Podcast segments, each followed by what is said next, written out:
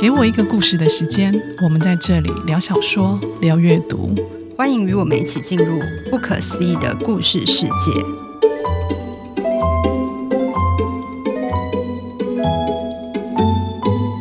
大家好，你现在听到的是《给我一个故事的时间》，我是婷婷，我是冰如。今天我们要聊的书是蛙美辰的最新翻译作品，由皇冠文化发行，书名是《在夜空中绽放星星》。这本书是五个短篇的组合，风格比较偏疗愈跟温暖，故事其实比较平淡一点。那蛙美辰的文字，我自己感觉它是比较安静，可是很有魅力，然后会在那里发光的文字。整个故事跟书风的感觉，我认为是非常一致的。我自己很喜欢这个书风，很低调有质感。那我们先来聊一下蛙美辰好了。我对蛙美辰也有相见恨晚的感慨，这么会写故事的人。我今年才第一次看他的书，诶，我们先来聊一下这个作者。汪美辰是我非常喜欢的日本作家，他在一九六五年的时候出生于东京，然后在二零零九年就以《水分》这部小说获得了女性写给女性的 R 十八文学奖。那这篇文章也收录在《不重用的我仰望天空》这本书，在二零一一年也获得了本屋大赏第二名。然后到了二零一二年呢，蛙美辰在以《迷途鲸鱼眼中的黄昏》获得山田丰太郎赏。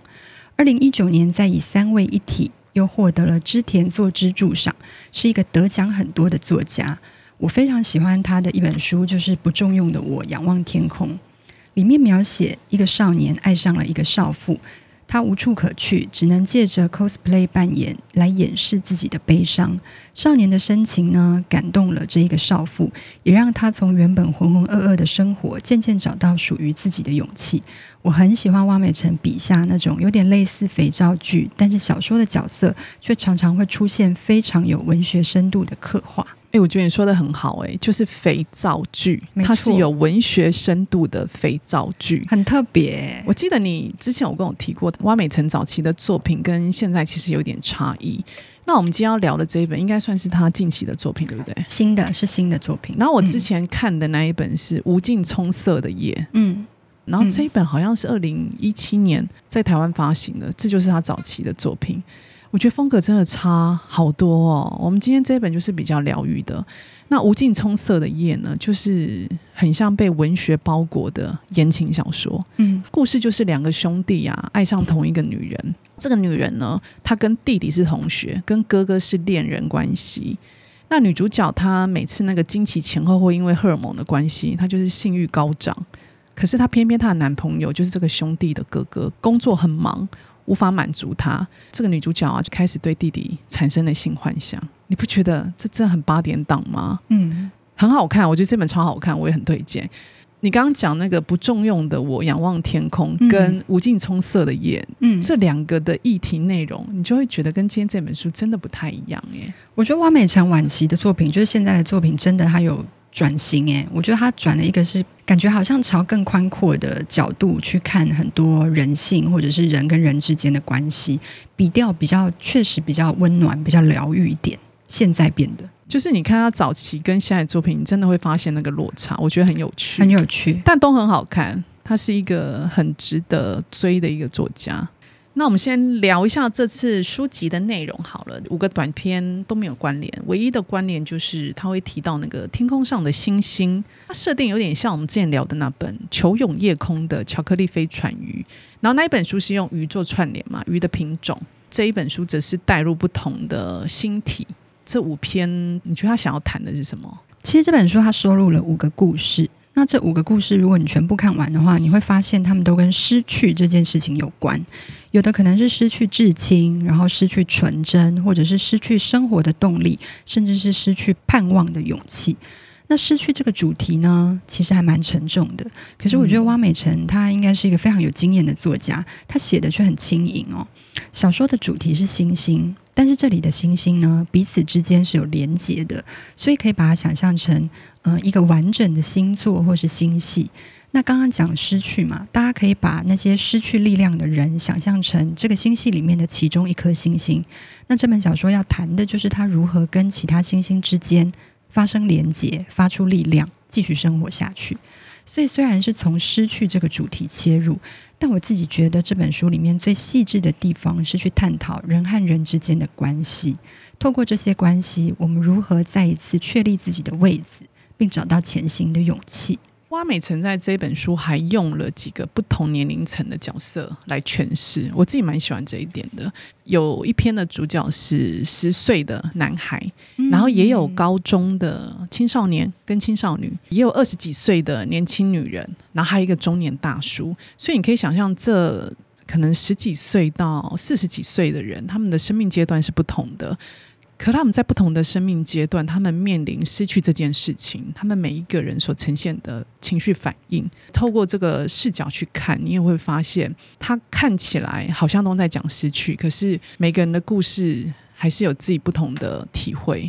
我觉得这也是这本书很厉害的地方哎，就是这是一个很有经验，然后驾驭力已经很高的作家才可以办法做到，在每一个短片里面迅速去切换呃主角的口吻，然后每一个都做到很自然，所以你在看完这个小说的时候，你会有一种很丰富的感觉，真的就很像天空里面各个星系的集合。对，就是要很成熟的作家才可以，嗯、你如果没有一定的实力，而且他会百出，他都是用第一人称吧？对对，很厉害。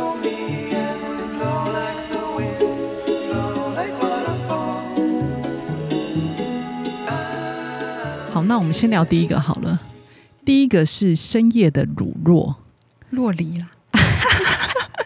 乳酪是那个乳酪是什么？谁偷走了我的乳酪？哦哦，谁搬走了？哦，乳酪跟洛梨差蛮多的啦，一个是起司，一个是水果，怎么会有乳酪啦？好好笑。好了，好，第一个是深夜的洛梨。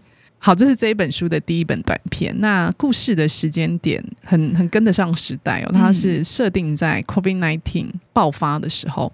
主角是一位女性的 OL，她叫做小林。我们可以看到小林，她透过网络交友，她想要找新的对象。她在交友软体里面认识了一个叫麻生的男生。她跟麻生说，她有一个双胞胎的妹妹，她的这个妹妹叫做小公。三年前因为脑出血的关系，所以她就过世了。那小公在没有过世之前，她有一个交往很多年的男朋友，这个男朋友叫做春赖。小公过世之后呢，留下来的那个双胞胎姐姐小林，她跟春赖他们一年固定碰面一次，然后每一次其实都蛮单纯的，就是聊聊天、叙叙旧。他们也会在这一次的聚会里面一起回忆着小公。那故事的人物关系其实很简单，就是小林跟他网络交友认识的麻生，还有双胞胎妹妹小公的男友春赖。从他们三个人的故事说起。疫情爆发的时候啊，远距上班这些大家应该都有一些经验了。开始这个主角小林他很开心，因为早上不用挤电车。可是他后来就开始一个人闷在家里的这种恐惧，就弄得他有点喘不过气来。他有一天吃早餐吃完酪梨的时候，他就突发奇想，他突然间就开始思考说。哎，这落梨的种子会发芽吗？就把原本丢掉的这个种子从垃圾桶捡起来，然后上网查了各种种植的方法。那小林其实自己没有什么信心，因为他自己是属于那种常常把植物弄死的那种黑手指，并有聊到就是。他有一个在交友软体认识的男友，虽然说是男友，可是我觉得他们彼此之间并没有很亲密。对，总之在夏天的时候，小林就跟这个男生这个麻生到海边去度假。那晚上小林睡不着觉，他就在阳台跟麻生聊天，所以就聊到自己其实有一个双胞胎妹妹，去年过世了。那说完呢，他们就抬头看着天空的这个满天星斗。小林就好奇的想说，不晓得能不能看到双子座，因为讲到妹妹，所以他想到双子座。麻生就告诉他说，双子座是冬天才能看见的星星，所以两个人就约定，那不然等到冬天他们再来看星星。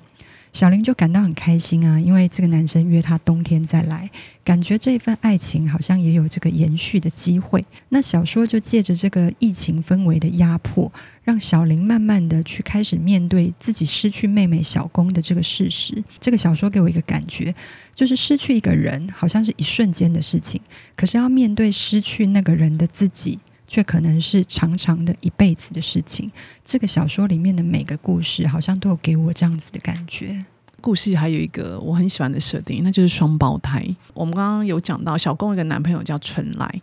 那小公后来过世之后啊，小林就很常跟春赖他们会定期碰面。春赖其实对小公的离开他是放不下的，他甚至还住在他们以前一起住的地方。嗯，也就是春来好像还没有找到一个他可以去消化失去这件事情的方法，忍不住会想说，那他会不会看着跟自己前女友长得一模一样的小林，嗯、想要透过小林去得到慰藉？故事最后有给我们一个我自己很喜欢的答案啊，就是有一种淡淡的希望，可是人还是失去了，但是他给你一个。嗯你可以继续走下去的一个力量。我觉得那个汪美辰在这几个故事，他的那个收尾都写得非常好。他的温暖疗愈是嗯、呃、很写实的，就是他并不是那种很强大的，就给你一个很正向的那种 happy ending，不是。其实失去的还是失去，但是他好像给出一点点呃微小的希望，或者是微小的转机，告诉你你可以怎么样继续生存下去。这五篇故事的主角，他们最后得去面对，嗯，对，他没有要你去逃避这件事情，没错。你如果不去面对，你那个坎你就是过不去，嗯嗯。第二篇我们聊银箔色心术二。好难念哦，其实就是那个星星的名字星宿儿。哦，那银箔色呢？银箔色就是它形容它的颜色吧。哦，天哪，我是问了一个好蠢的问题。好，这一篇的主角是一个血气方刚的青少年，他叫做小珍，真是真假的真。哎，我一开始一直都以为她是女的，我也是，我也是，我我真的很常不知道为什么会意下意识觉得她是女生，对，可能可能前一篇是女生吧，对，就是。其实我很常看小说的时候，我会把性别搞混呢。我超常的，嗯、然后很常看到，哎，才发现，哎，其实我搞混了。对对，所以他是一个小男生。对，小男生。对，他夏天的时候啊，他就去离他家很近的阿嬷家过暑假，遇到了一个带着小 baby 的妈妈，然后他爱上了这个有夫之妇。这是一个很短的初恋故事。小珍有一次他在他的阿嬷家，然后他去海边游泳，他就看到了一个。女人，然后这个女人抱着婴儿在哭泣，他就对这个女人念念不忘哦。隔天呢，在阿嬷家就有一个老奶奶带着她的女儿多惠和孙子来拜访这个小镇的阿妈。原来这个多惠就是她昨天在海边看到的那个女人。嗯，那听说她的丈夫跑了，她回来投靠娘家。那小珍他是一个很年轻的男生嘛，他觉得大人的世界像是那种什么外遇啊、离婚啊这些事情，对自己来说都太遥远了。但是他就是忘不了那个女人哭泣的脸，他对那个女人就是一见钟情，一见钟情，他非常非常的喜欢她。多惠呢，即将要离开这边回到东京，那前一天晚上，小珍就和这个女人，这个多惠一起去看海。然后他们就看到满天星星就近在眼前，小珍就忍不住自己的心情，她就跟多惠告白了。可是多惠就很委婉的谢谢他的心意，这样子。小说的描述的时间就从夏天慢慢的要迈向秋天，到秋天的时候，小珍再次到大海游泳，虽然还是同一片大海，可是交付出心意，但是又被拒绝的她，已经不是当时刚来到这片大海那个无忧无虑的自己了。你整个看起来会觉得很青春洋溢，跟上一篇又有一点不一样。所以这就像我们刚刚讲的，就是汪美辰在不同角色的年纪设定，他的转换方式非常的成熟。他把小珍那个。淡淡的哀伤，然后不知道从什么时间点突然一夜长大的那个那个感觉描写的非常好，而且他用了那个海的重力来诠释那个成长的蜕变。对对，就是你一开始可以看到小珍在海里面好像就在飞一样，可是某个瞬间她长大了，那个长大让她不再像以前可以那么轻松的去享受游泳的那种解脱感。长大就是去面对自己没有办法控制的事情。你不自觉的，你的身体会告诉你，不论是痛苦啊，或者是心碎啊，嗯、那种东西是很无形的，你看不到，可是它在你身上有了重力。嗯、我觉得像海的这个意象啊，还有小珍的这个心情，都是挖美辰的故事。我觉得很迷人的地方，就是它的剧情线其实并没有太过复杂。有的时候那个剧情线其实就是非常类型的，它像是一个肥皂剧或者是一个八点档。可是它里面会有很多很细致、很别致的文学的意象。可是这意象其实很好懂，你不会觉得好像太深奥或者看不懂。不会，它就是会很很直接的就可以触动到你。再来是第三篇，第三篇有鬼哦，是真的鬼哦。嗯，但我很喜欢这一篇呢。这一篇跟第四篇，我有看到流下了我的眼泪。我觉得这两篇很感人呢。嗯，这两篇很感人。对，这一篇叫珍珠心角宿二，啊不，珍珠心角宿一，角宿一啦，角宿二什么鬼啊？它也是一个星星的名字，对不对？它也是一个星星。小树一，嗯，好特别哦，真不懂星星。好，这个故事呢是一个高中的女孩，她叫做轮月。轮月在这个故事里哦，有两个比较不幸的设定。第一个就是她妈妈不久前因为意外过世了，死去的妈妈呢，她会变成幽灵。然后每天会出现在他家，妈妈幽灵哦，只有伦月自己看得到，他爸爸是看不到的。那第二个我觉得比较不幸的设定就是他在学校受到了校园霸凌，因为校园霸凌的关系呢，他每天去学校都会去保健室，因为他没有勇气走进教室。那故事就从这两条线开始延伸。伦月的妈妈就是因为车祸死去，然后她就变成了幽灵嘛。她这个幽灵就每天都在家里面守护着伦月。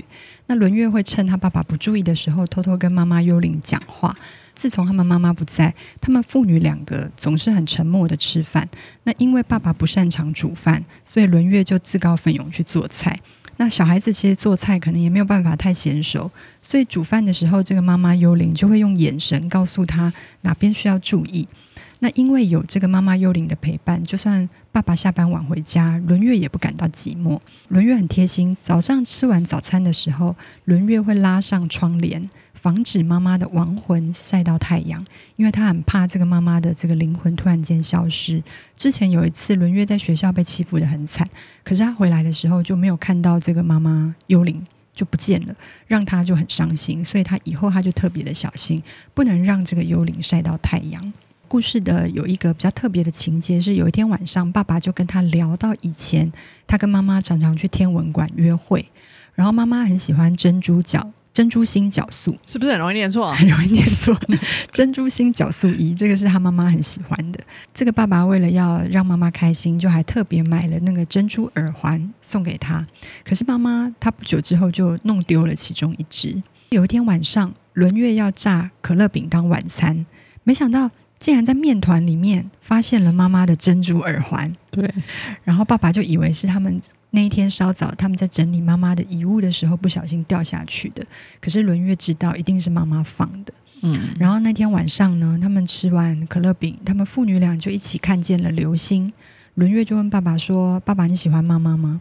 爸爸就说：“我很爱妈妈，妈妈离开后我很难过。”这个妈妈的离开其实对于那个伦月来说是非常大的。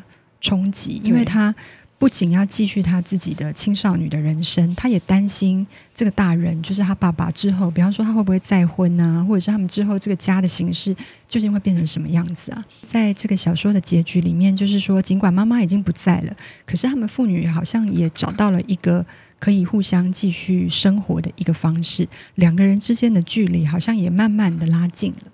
这篇故事是用伦月，也就是女儿的视角去谈失去这件事情。嗯，让我比较感到动人的其实是爸爸的部分，但爸爸在这一篇呢、啊，其实出场的场景并不多。嗯，可是我很喜欢这一篇的爸爸，像是刚才有提到那个珍珠耳环。故事里面就有说到啊，爸爸因为跟妈妈说了珍珠星这个星星，他老婆就跟他说：“哎、欸，那我想要一个珍珠耳环。嗯”然后爸爸后来就跟伦月，就他女儿开玩笑，就抱怨说：“哎呀，我没有想到跟他讲珍珠星这个事情啊，竟然要付出这么大的代价。”因为他因此就买了一个珍珠耳环给他。嗯嗯、我自己看到这一段的时候啊，我就会觉得这个憨厚不多话的爸爸，他应该很爱他的太太，他很体贴。他虽然是说，哎呀，要付出那么大代价，可是他，他就买了啊。对，这个背后其实我觉得就是有很深的爱意耶。对这个爸爸来说，他失去了他的太太，他也很难过。对，但小说没有直接去讲，但是你其实可以从他爸爸的一些反应。去看到，但从另外一个角度想，其实我们看到的爸爸跟伦月看到的爸爸也许是一样的，就是他的爸爸可能没有透露出太多他的情绪和反应，所以伦月在最后才会问他爸爸说：“你喜欢妈妈吗？”嗯，这一句话他问了两次，第一次他爸爸没有回答，对，然后第二次他说：“我很爱妈妈，我现在还是很爱，我很难过，真的很难过，真的就是这样写哦。”嗯，所以你不觉得很像小孩子在倾诉自己的难过？他很难过，所以他没有办法用太多的言语去形容。对，他只能用一个很简单说：“对，我真的很难过。”这个爸爸应该是一个比较憨厚、不善言辞的类型。不管是读者或者是伦月，其实都是从爸爸的这些有限的反应里面去推测爸爸的心思。即使爸爸已经是大人了，或者爸爸就像一个大树一样，可是不论是小孩或大人，我们在面对失去这件事情，我们其实脆弱的都跟小孩一样。没错，我们不会因此会好一点，并不会。嗯。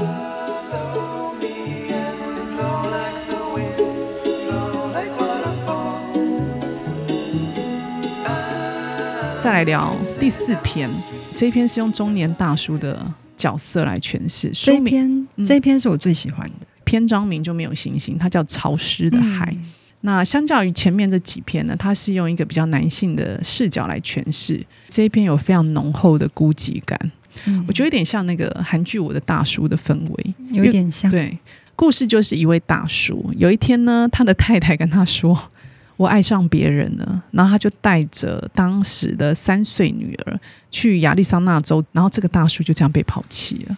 这个大叔叫做泽度。泽是水泽的泽，渡是渡过海洋的那个渡。泽度的太太，总之就有一天就带着女儿离开了他，然后去了遥远的美国，就亚利桑那。那虽然这一篇的篇名不是星星，可是故事里面其实有星星，因为这个泽度小时候曾经在一本书叫做《星座神话》里面看过奥菲斯的故事。这是一个希腊神话，奥菲斯是希腊神话里面的一个天才音乐家。那他的妻子被毒蛇咬死了，那奥菲斯就带着竖琴勇闯冥界，这个冥界的冥王就被他的琴声感动了，然后就交代他说：“你要回城的时候，千万不能回头，如果你不回头，这样妻子就会有机会复活。”可是奥菲斯却觉得他听到了这个他的太太的呼唤，然后他就回头了，也因为这样，他永远都见不到他的太太。那这个小说的男主角泽度就觉得，如果换作是他，绝对不会傻傻的回头。然后他就做了一个梦，梦里面呢，就有一只黑狗镇守在这个冥王的这个宫殿前。那奥菲斯当时是用竖琴来安抚这个看门狗，泽度在梦里面则是拿牛骨驯服了他。他非常想要他的妻女回到他身边。他的太太离开他的时候呢，其实有留下一幅画。这幅画就是这篇小说的篇名，叫做《潮湿的海》。那这个潮湿的海，其实它整个画其实是还蛮灰暗的，然后洋溢着一股死寂。泽度就觉得，远在美国亚利桑那的妻子和女儿，好像就在那一幅潮湿的海那一幅画里面飘荡一样。他的太太其实是在两年前爱上别人，夫妻俩协议离婚，太太就带着这个女儿到美国去跟爱人同居。然后他们泽度他们父女只能在凌晨透过 FaceTime 联络感情。那泽度他一个人其实他很想要重拾生活，他也在同事的介绍下去联谊。然后其实也有女生跟他表示好感，可是他就是提不起劲，好像整个生活失去了支点。直到不久之后，他们家的隔壁搬来了一个年轻的单亲妈妈，这个单亲妈妈叫做船厂。船长来向他打招呼，就跟他说：“啊，他的女儿年纪还小，就是比较任性吵闹，半夜时常大哭，请他多多包涵。”这个三岁女儿小女生叫做沙凡，她觉得她非常可爱，常常会令她就是忍不住想起她自己的女儿。那小孩在半夜确实在哭闹，可是反而为泽度带来安稳的睡眠。这个小女生沙凡吵着想要看海，所以泽度就在某一个假日的时候就开车。带他们母女去海边散心，回来的时候就邀他们母女到他家里坐坐，这样子，然后就泡咖啡给他们喝，聊天。泽度也享受了，就是一个很不错、很安稳的下午。可是呢，泽度也留意到这个沙凡，就是这个小女生，她大腿上有一些淤青。这一篇应该是五个故事里面唯一有一点点悬疑设定的故事，对不对？有一点，我看的时候就觉得那个淤青让我很在意。我也是、欸，哎。邻居妈妈到底有没有虐待她的女儿呢？大家去看书。对，嗯、比较想聊的是，我觉得故事里的这个大叔啊，他不断做着那个奥菲斯的那个梦啊，觉得那是一个什么样的意思？这个泽度，这个大叔，他根本没有办法从他妻女抛弃他的这件事情回复过来，就是他的生活因为这件事情卡住了。